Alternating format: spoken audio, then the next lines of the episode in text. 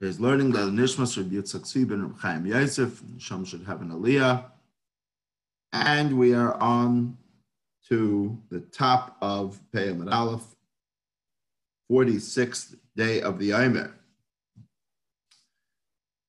We continue on with the discussion of carrying on Shabbos the amounts that if one brings that amount into the street, into a public, from a private area, Reshus HaYachid, into a Reshus HaRabim, you'll be chayav for carrying on Shabbos. It has to be something that's chashad. Doesn't mean that you're allowed to carry anything, but in order to be chayav a chatas, right, in order to actually have to bring a karbon, it must be an amount you consider useful, that you had kavana, you had intent to carry it. So one of the things we talked about in was in this Sefta Tana, top of Peh Amid Aleph 80a, Shtei Osios B'Diyai. How much ink does one carry out into a public area on Shabbos and become chayiv? Enough ink to write two letters. Osios B'Kolmus, Shtei Osios B'Kolmarin. So there's different ways that ink could be measured, transported, etc. Either as liquid ink before you wrote anything, as dried ink, and as ink that's still in the quill. So which measure is it? It seems like it doesn't matter. Either any one of those three forms would be enough, you would be chayiv.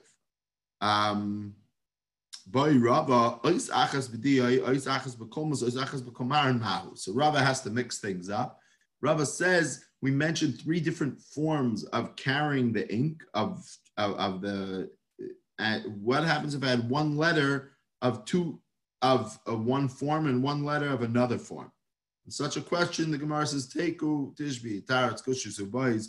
We do not have an answer at this time. Amar Rava.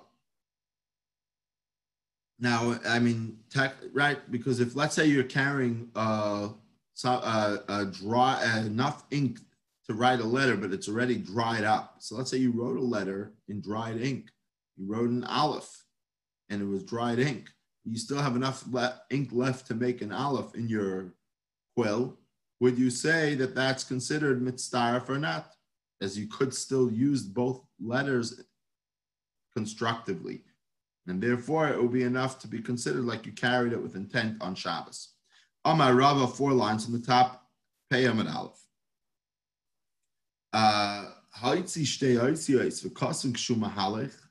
You wrote the letters while you were walking, so you had carried, definitely had enough ink for two letters, and you started to write one at a time as you're walking. Chayiv, you're chayiv. Why? Even though if a person walks in Reshus HaRabim and doesn't yet put down the item that he's carrying, he's not going to be chayav achatas till he puts it down. When you write a letter on a paper, then that is like you put it down. Perhaps you took the amount of ink that's sufficient to write one letter out of Reshus HaYachid into Reshus HaRabim, and then you went back and repeated your action. So that's two separate, you never did in one amount of time, in one instant, you never transported the amount of ink to write two letters, Pater, even though you did it one after the other. Because by the time you were taking out the amount of ink to write the second letter with, the first letter was already considered like you had put it down, and there was no penalty for taking one letter and putting it down.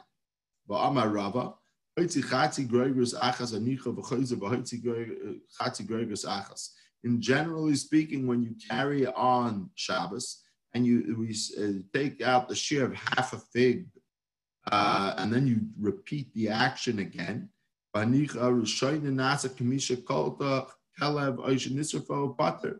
we don't say, oh, this is a guy who carried out a fig on Shabbos, but rather we say that this is somebody who brought out half a fig on Shabbos.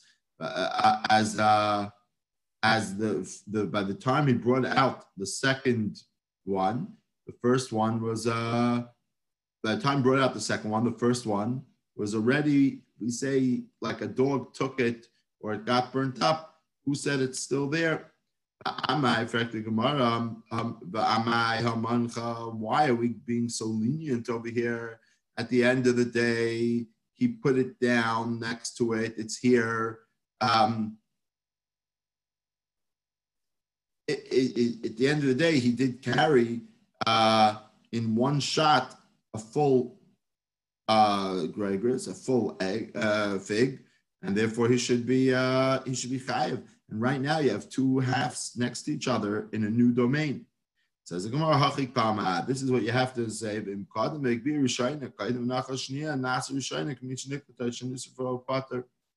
in fact,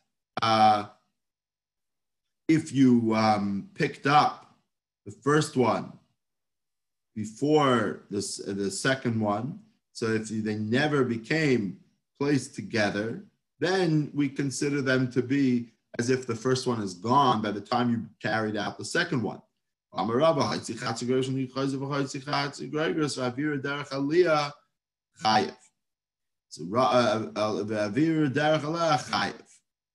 Gemara says, Rabbah made another statement with regards to this peculiar case where you carried out half the shear and then you went back to where you started from and carried the second half, all in the same instant, the same considered moment. So he said that if you went and got another chatzi gregrus, another half of the shear, and the haviru derech ala, and you passed over the place where you put the first item, chayiv. Then Rava agrees that there's some connection there, and it's like you carried out the minimum amount that we said on Shabbos is will bring you to a chi of chatas. The Gemara asks, "Am I halanayach?" If let's say, so I have this item I'm carrying out, and I put it down. I go back inside. I bring out another item, and I step right over the first item that I put down. At the end of the day, I never put down two things which would accumulate to the required amount in Reshus HaRabim. I never placed down these items, only one. Says the Gemara. This brings us back to a little bit of Sukkot memories that we know there's something called Lavud, where if you hold two things within 3 Tefachim of each other, we have the right to say that they are actually considered like they're in their shared space. And therefore, if you carry the second item right over the first item and it was within 3 Tefachim, you shall indeed be considered like you carried a full gregrus out on Shabbos due to the Lavud. So it's like Lavud l'chumra.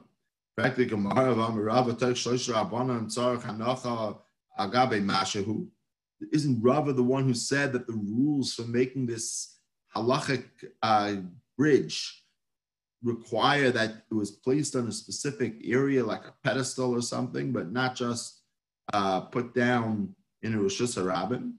Like Tasha, Kambazer, Kambin Mahavir, says the Gemara, that which Rava had requirements to make Lavud happen is where you threw an item on Shabbos over another item that it only can be considered within 3 Tefachim of the first item if the first item was placed in a special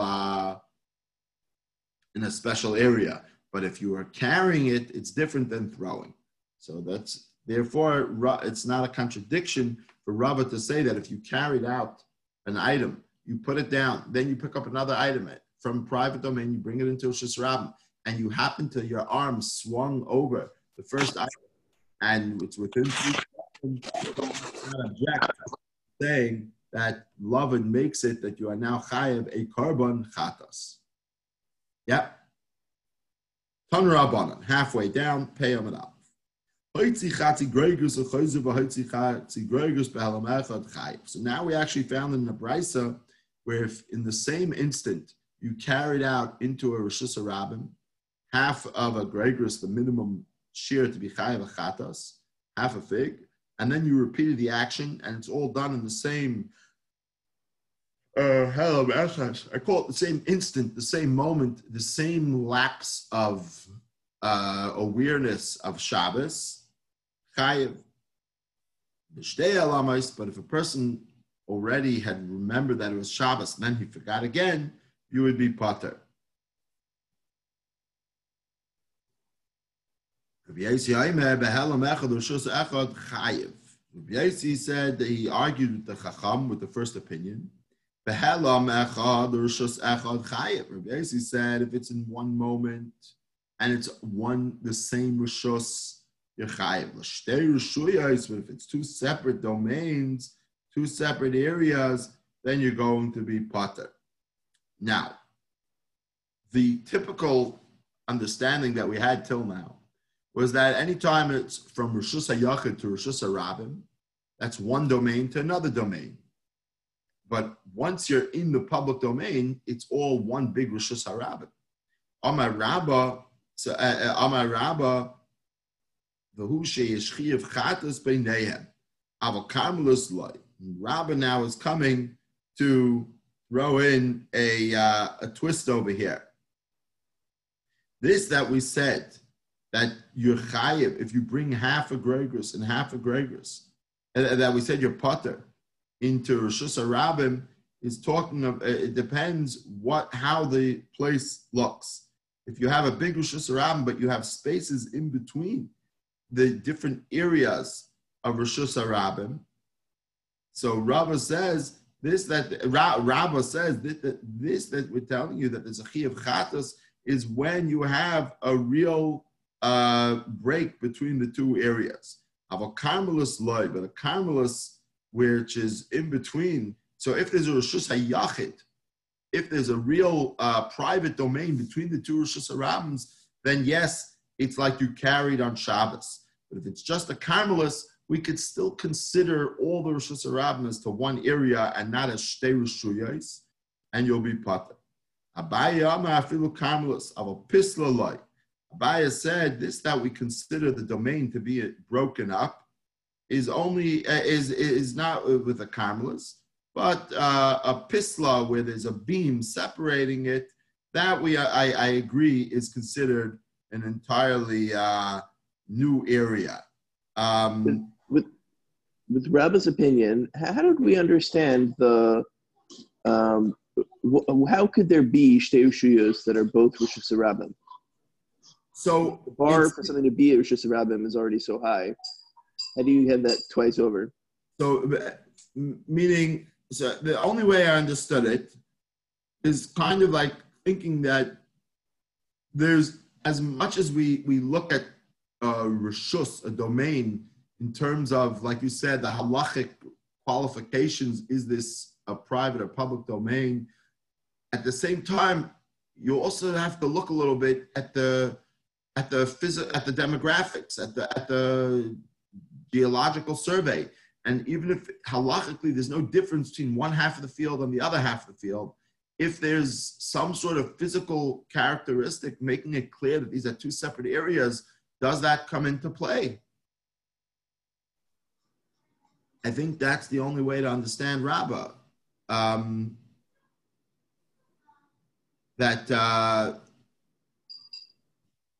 Rabbah was saying that I mean, that's the machlokes over here.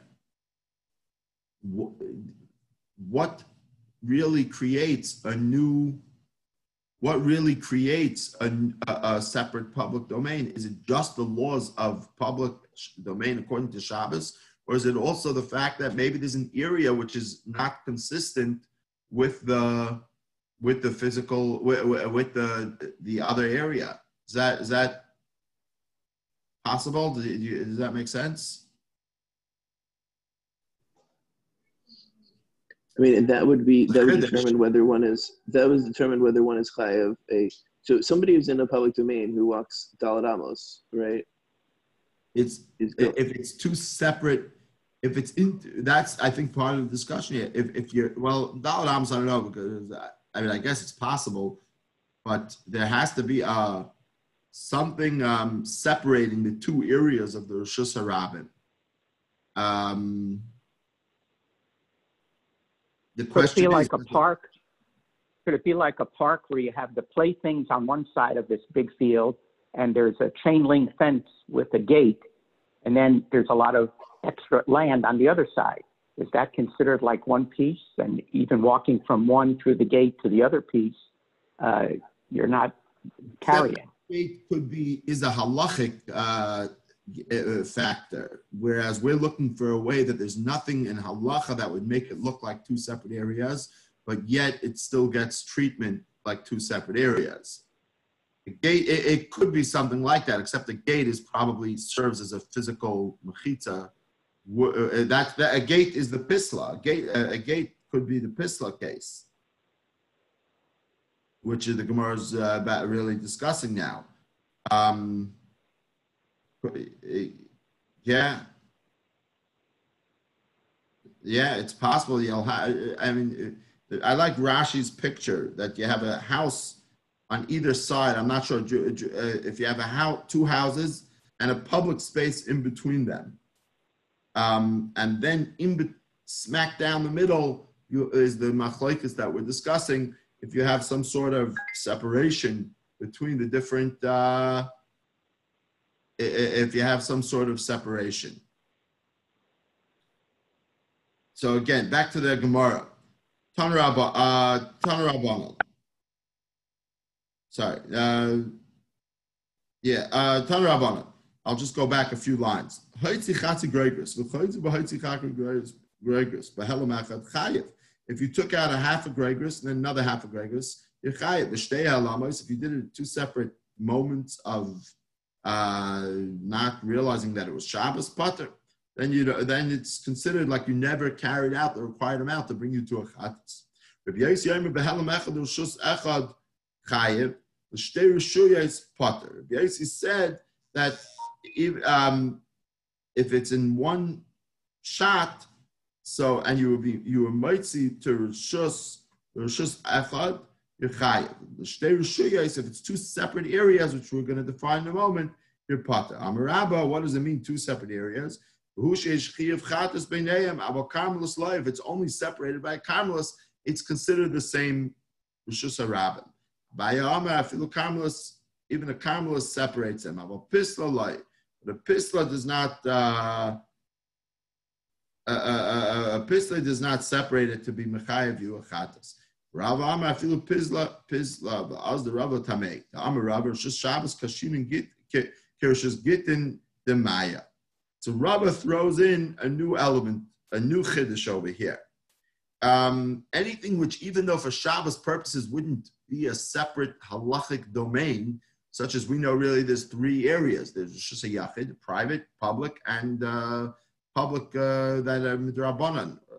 However, for Gittin, that even an area inside a public domain, such as let's say you had a bench, or you had a bench would probably anyway halakhically qualify as its own area. But if you had something which is its own separate domain for Gittin purposes, that it's considered, if a get lands near you in that area, it's considered as if it's in its own space. Rava taught us that Shabbos shares that similarity as well, that you have to look at the areas where you're carrying into on Shabbos and divided based on whether it's considered its own chashiv area. I think the underlying way to understand Abaya and Rava and Rabbah is, until now we thought that Shabbos is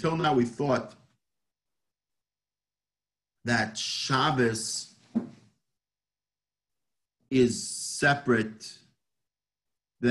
only by what happened in the Mishkan, by 10 Amos, by 10 Tefachim high from the ground, by Dalad Amos and Reshus HaRabim, by going from a public to a private domain. Yet here we see when it comes to carrying on Shabbos, that there could be areas where it's more complicated than that they consider to be a separate area, even though it's not defined Reshus HaRabim d'Oraisa. yet it will serve to break up a Reshus HaRabim d'Oraisa. I think that's the chiddush that we can get. Says the Gemara, K'chol k'dei l'chol ayin achas. K'chol k'dei l'chol ayin achas. So we go back to this eye makeup, which we discussed in,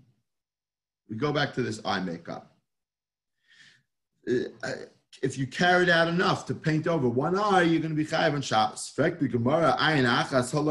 There's no such thing. Nobody puts on eye makeup unless you're dressing up Purim, but there's nobody who dresses up, certainly no woman who puts on eye makeup on only one eye, intentionally. So Rav Huna says there was a time that there were people who they called the Tsnuas. They wore a burqa, but not only did they wear like such a burqa type of item, but they even covered over one eye. They only revealed one eye. So therefore, those women would only put eye makeup on one eye.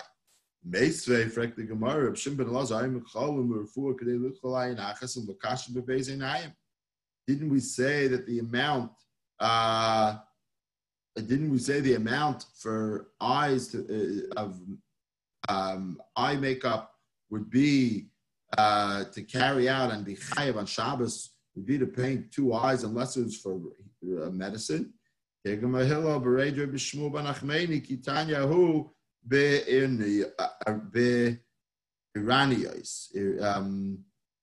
Bach changes it. No, be'iranios. So as the Gemara, it depends where you live. That was talking about where there was a city, but that Braisa was taught in a place where they were in a village. And the village, there were less people around. It was more of a modest environment. And therefore, they did not have to worry so much. And the women would not cover their faces. So therefore, nobody ever covered just one eye with eye makeup. Says the Gemara. The Bach skips the next line, the line in parentheses. We talked about this type of glue, something which sticks things together. So how much glue would you be chayav for carrying on Shabbos? The amount of glue that you put,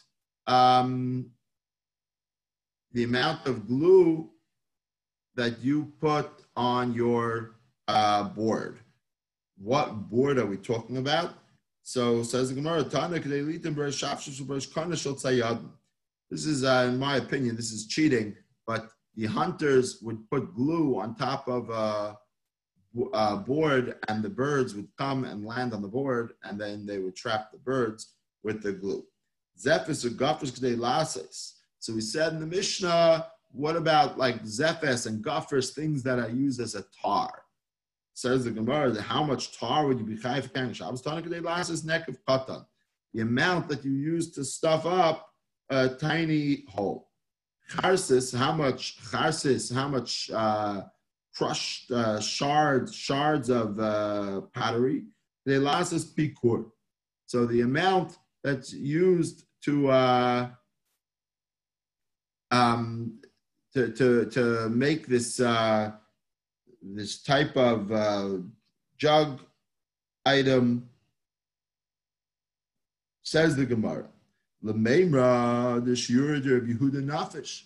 It seems like the measurement of Reb Yehuda is the greater amount. Kaimelan, did we not paskin? Did we not come to the conclusion?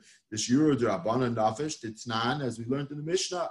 Shouldn't it be the other way around? If Yehuda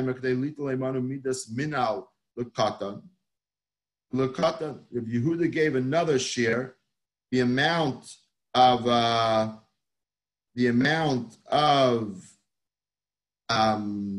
I guess some sort of, they used to use some sort of like tar or rubber to measure for a shoe of a child. So that's a smaller amount. Says Gemara, Eimuk they lost a pit, but Kira Ketana. So too, we have to say that this that we said, that the amount of par or the amount of crushed pottery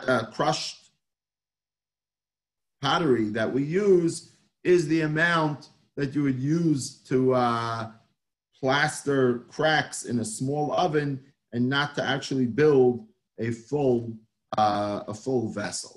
But Rabbi Yehuda, in fact, is the one that holds that it's a sorry, that's Rabbi Yehuda, and therefore it's a smaller shear. Says the Gemara, bottom line, Subin k'dei litna pikur shel tzurfei zav. So he said that the amount of Subin is the amount that the amount of Subin would be the amount that's used by somebody who a goldsmith. Says the Gemara as follows: top line of Peh Amid Beis Tan Rabbana Hamoitzi Seir They Legabu Bayis Atit Tit Lasses Pikur Shel Tzarfei Zahav. The shear of this plaster, Rashi says Yafal Atit. It's good for making plaster. So how much of this subin, this bran, is going to be the first Gemara we had, the first on the bottom of the Amud was talking about subin, and that we said the shear of subin was the amount for that a gold refiner will use. Now the Gemara on the top says another shear, the amount over here that you carry out and that you will hide. Now, why are you carrying out here? We're talking about where it says, Rashi says, Yaflatit, they used to make cement with it, plaster. So it's enough here that would be used by a goldsmith. I guess the only thing a person worries about, if they walk out on Shabbos and is here maybe on their jacket or something like that, but I think it's probably has to be that you have Kavana, and this is probably not enough. Sid Kedei Lasud. Says the Gemara, we talked about in the Mishnah the amount of lime that's used to seal things. Tana, third line down, Peh Amid Beis 80b. Kedei Lasud Etzba Ketana Shebebanais. How much is the minimum amount that you would be chayav for carrying on Shabbos? It's the amount of the amount that Kedei Lasud Etzba Ketana Shebebanais. The amount that you would use on a small girl to cover her finger. Why would you do that? So the Gemara is going to teach us now some very interesting things. Amar Rabbi Yehuda Amar Rab. Who would use this type of lime coating? That a girl who was physically mature, but she was still young, but Benois Aniyim and the daughters of Aniyim, Taiflus Oisam Basid, they would use this type of sid, this type of lime, to soften the skin. But notice Ashirim, the ones who had the daughters of wealthy people, they would use flour for the same purpose. But notice Malachim, if they were the daughter of kings, the princesses, Shemen hamar, they would use this shemen hamar type of oil. We said that you put it on by Esther Amalka. It says in the Megillah that they used to put on for six months this treatment of mar oil that would make them look beautiful, and Esther refused it all. It says the Gemara, my shemen hamar, what's this type of oil, right? You know, we have to be a little entrepreneurial over here. The Gemara has such a beauty remedy, that's a multi-billion-dollar industry. So what is this shemen hamar? Ravuna b'chia amar Citrus. So Huda taught us that it's called Citrus. What is Citrus? Citrus, I don't know if anybody here gives a pshat, but some sort of perfumed oil. Yeah, I'm saying that's oil infused with spices. Okay, so so it's not gonna give us enough details. The Gemara is not giving us the secret recipe. Rabbi Yirmiyah bar Abba Amar Shemen Zayish Lo Aviu Shlish. Rabbi Yirmiyah bar Abba gives us a proper explanation.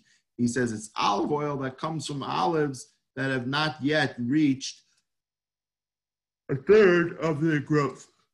If you find the ingredients in a Rishon or something, I'll manufacture it and sell it, and we'll split the profits. Okay. Right. I have here from Rabbeinu Gershom that it's shemen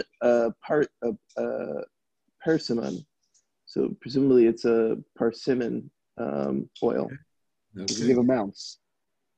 There you go. Tanya Rabbi Yehuda Aimer, and Piknun Shemen's what's on Piknun? Shemen Zayish Lo Yaviu Shlish. It's this type of oil which comes from olives that haven't yet been that are not even a third ripe. Vilama Sachanayim. Why would they use? What would they use it for? Shemashas Asayum Arana Basar. It would be used to remove unwanted hair. And uma'adin abasar, and it would make the skin glow. It would make the skin feel good. If Bibi had a daughter,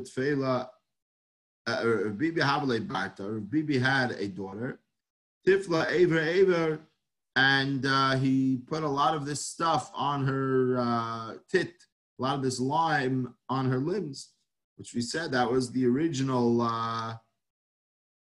skin treatment. Shakoba dal tafla ebe shakoba dal mezuzi. Now this Gemara is very interesting that she was so beautiful. He got offers of 400 zuz from her prospective husband to marry her, as she looked so beautiful. Havahu Nachri, there was a non-Jew Bishvoseh who lived in the same neighborhood. Havle Barta, and he had a daughter also. Tafla b'chad zimna, he smeared this cement, this lime on her. The Mesa, and she died. Amar katal Rav Bibi labarti, and he used to go around saying that Rav Bibi killed my daughters. Amar Rav Nachman Rav Bibi the shasi shikra ban ban bantit feila, and andalisha sinin shikra leban bantit feila.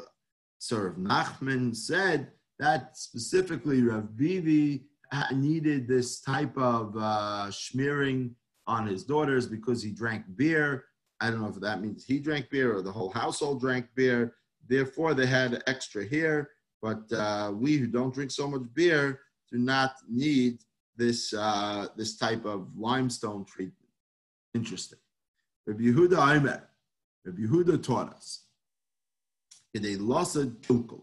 So this is going back on the Mishnah. That the amount of that Rabbi Yehuda said the amount is I think a greater amount is used to spread the amount has to be to carry the amount that you would use for a tokel. My tokel, for the Gemara, my tokel, my andifi. What are these two items? I'm a Rav. So Rav taught us Tzida, it's the temple of the head, Ubas Tzida, and the area near the temple of a person's head. And that's where you would remove the hair with it. The Meimra, the Shear, the Rabbi Yehuda, Nafish. Are you telling me that the area of Rabbi Yehuda is a greater area? Hakaimal, the Shear, the Rabban, Nafish. Isn't it the opposite? Says the Gemara, Zuta Midrabban, Nafish Midrab Nechemya. It's Yehuda's measurement was less than the Chachamim, but more than Reb Nechemia. Meisvei Amar Rabbi Nir and Dibber Reb Yehuda b'Chabit Dibber Reb Nechemia b'Beitz Sasid.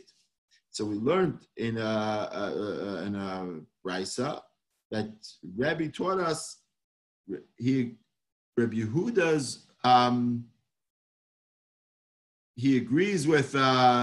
with Reb Yehuda. When it comes to the Sid, And he agrees with Reb Nechemia, which was a greater amount when it came to Beitzas Hasid, which is the block of this lime that was used to coat things, but before it was dissolved and made into a paste. The Isal Kadaitach Tzido Batzida, and if you're telling me it's the amount that you rub over the temples, Idi V'idi Chavot, so then shouldn't it be that we're only discussing the amount which is put on the temples? Says the Gemara, Am Rabbi Yitzchak, Am Rabdimi, Am Rabami, Debei Rabami, Andifa. Says the Gemara, it's referring to the amount that goes on the Andifa. What's Andifi? Andifi is Andifa, which is not anything to do with the temples, but rather what you spread out on the inside of the vessels made out of pottery, and they used to line it with some sort of lime coating. Ask if does a person waste their money? Does a person lose their money? Seems like he held, if you coated wine barrels with this type of lime coating, it would both ruin the wine and the barrels. Elam Rav Kahana shnasa. So Rav Kahana said what it really means is measuring cups, like measuring amounts on the outside of the vessel. Keditnan. This is very interesting. Shnas is how you behen ad kam loipur apar ad kam la'ayol ad kam la'keves. That the measuring cups that they used to use in the Mishkan, the Beis HaMikdash, actually had, like our measuring cups today, they had markings, and it would say on it for which animal, for the bull, for the ox, for the ram, which how much of the wine to put in based on the carbon that you were using. What's fantastic is that many years later, somebody came along and took that idea and made these red cups. I forgot what they called it. The red plastic cups that actually the people may not realize. The first Solo cups. What? Solo cups. Red Solo cups. The original company that the first indentation was a amount of a shot, and the second indentation was a double shot, and the third one was a wine, the fourth one was a beer, etc. I think the guy died not too long ago, but he took the idea straight out of the Beis HaMikdash to make markings on the cup. Says the Gemara, maybe it means something else entirely. It's the forehead that you would put on, doesn't mean the temple, doesn't mean what you put on markings, doesn't mean the barrel. It means what you put on your forehead. Why would you put it on your forehead? Also to remove hair, just like we saw in the story that the word means the forehead. There was this fellow from Galil, the Ikla Babel, and he came down to Babel. And they said to him, come and teach us the Maisa Merkaba, the story, the hidden ways of Hashem. Amr Lahu.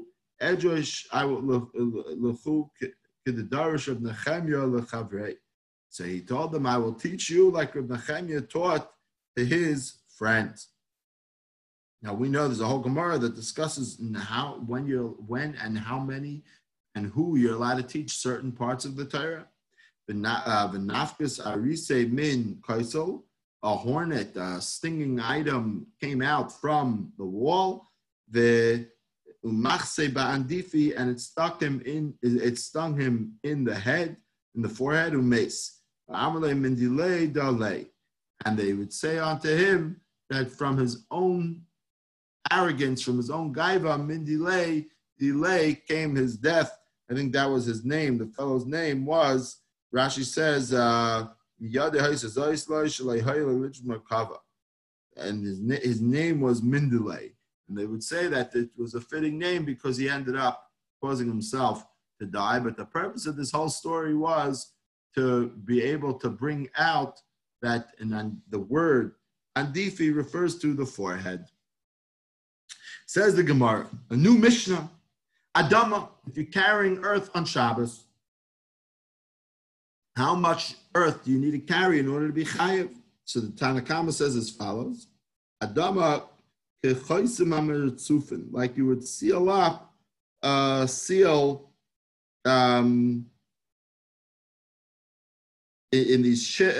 ships, they would carry these large sacks, the amount, and they would somehow make a seal from the earth.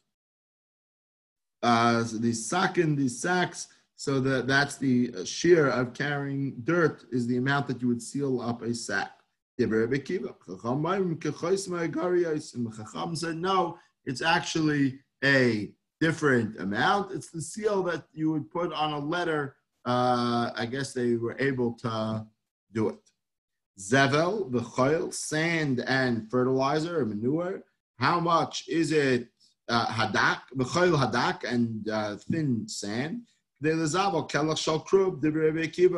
amount that you would use to fertilize a stack of cabbage. This sounds familiar. And the Chacham said, no, it's the amount that you use to fertilize a leek. Says the Gemara, choil hagas, what about thick sand? How much you carry out on Shabbos and become liable? The amount, amalei kaf. The amount that you put, Kaf said, the amount that you would put to mix in to a spoon of this Sid, this plaster. Kana, a reed, Kidei Las is Kumas, the amount of reeds that you would use to make a quilt. The Imhaya Avai Merusim, Kidei Lavasha by Beitza Kalasha Bebeitzim, Trufa Venesuna Be Ilfis.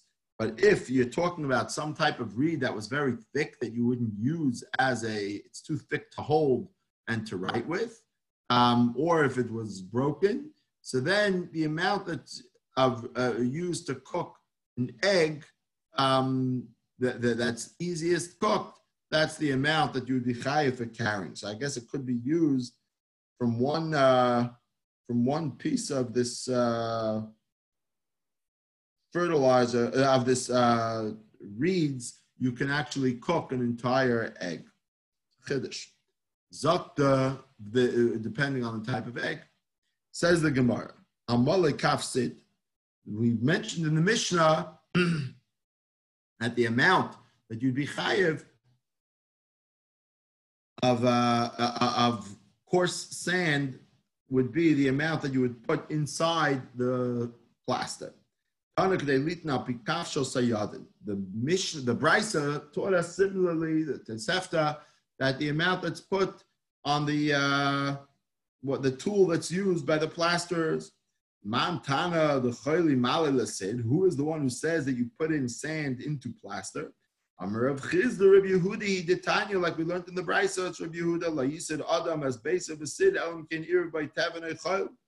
The Tanakama says, since the Beis HaMikdash is destroyed, we've changed the form of construction, and you wouldn't put in, you would only put in, you only plaster your house if you mixed in something that would make it not as white, some sort of straw or sand. Yehuda is the one who said that in fact, that's you can only put in straw, but sand would be prohibited because that's in fact where you make white cement from. So we see clearly held that was not considered to be making it not look as beautiful. Therefore, it must be held that was the normal way to do plaster with sand. The Chacham could say that since when you put in the sand into the plaster, it allows you now to use that plaster since it's no longer considered like you're ignoring the fact that the Beis HaMikdash is not around anymore. Therefore, it would be that measurement to carry it on Shabbos would be a problem. Says the Gemara, we mentioned kana kedei la'asos kolmos, the reeds to make a kolmos, to make a writing tool, a quill. So the Tosefta taught us that it has to be enough that, I guess, as long as one's fingers. Long enough to reach which knuckle, the upper one or the lower one? Says the Gemara, Teku, we're not sure. We didn't have an answer. We didn't have an exact explanation. Says the Gemara, Vimhaya Ava. And if the reed was too thick to write with, then we said it's Yechaya for carrying it, depending on whether it can enable you to cook. Tana Trufa B'Shem and Asuna Be'ilfus. So the Tosefta taught us that if it was thick enough to be used in oil. Tana trufa b'shemen, nesufna be'elpus. You would put it into oil and use it to cook a pot. I guess it speeds up. It's like a accelerant for the flame. Amar le ma'abrei dervin lebreiv mishmilach beitzakala mahi. What is the egg which cooks the quickest? So he asked his son, Ravina. He asked his son, Ma'abrei Ravina asked his own son, what is the type of egg which cooks the easiest? Amle Beisa the tziltzila. It's the egg of a tziltzila. What's a tziltzila? Rashi says, I've caught in a small bird. My timer, mishum dezutra, because if it's a small bird, probably has small eggs. Therefore, it cooks very quickly. I remember doing shluch hakan many years ago on I forgot which type of bird it was, and the eggs were tiny from the nest. Ema de Tsiphrasa, says the Gemara, if it's so small, then shouldn't it be from a tzipor, a Tsiphrasa, which is not a tziltzila? I guess it's a different type of small bird. Hummingbird. What? Hummingbird. Okay. Ishtek, he was quiet. Did you hear anything about this? What type of bird it is? He said, in the name of Rav Sheshes, it's talking about a regular egg of a regular chicken.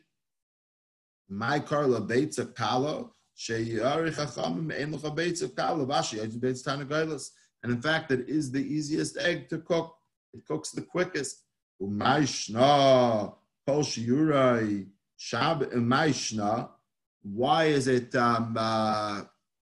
guess Maishna Kol Shir Shabbos to Gregrus v'Hachik Kabetza.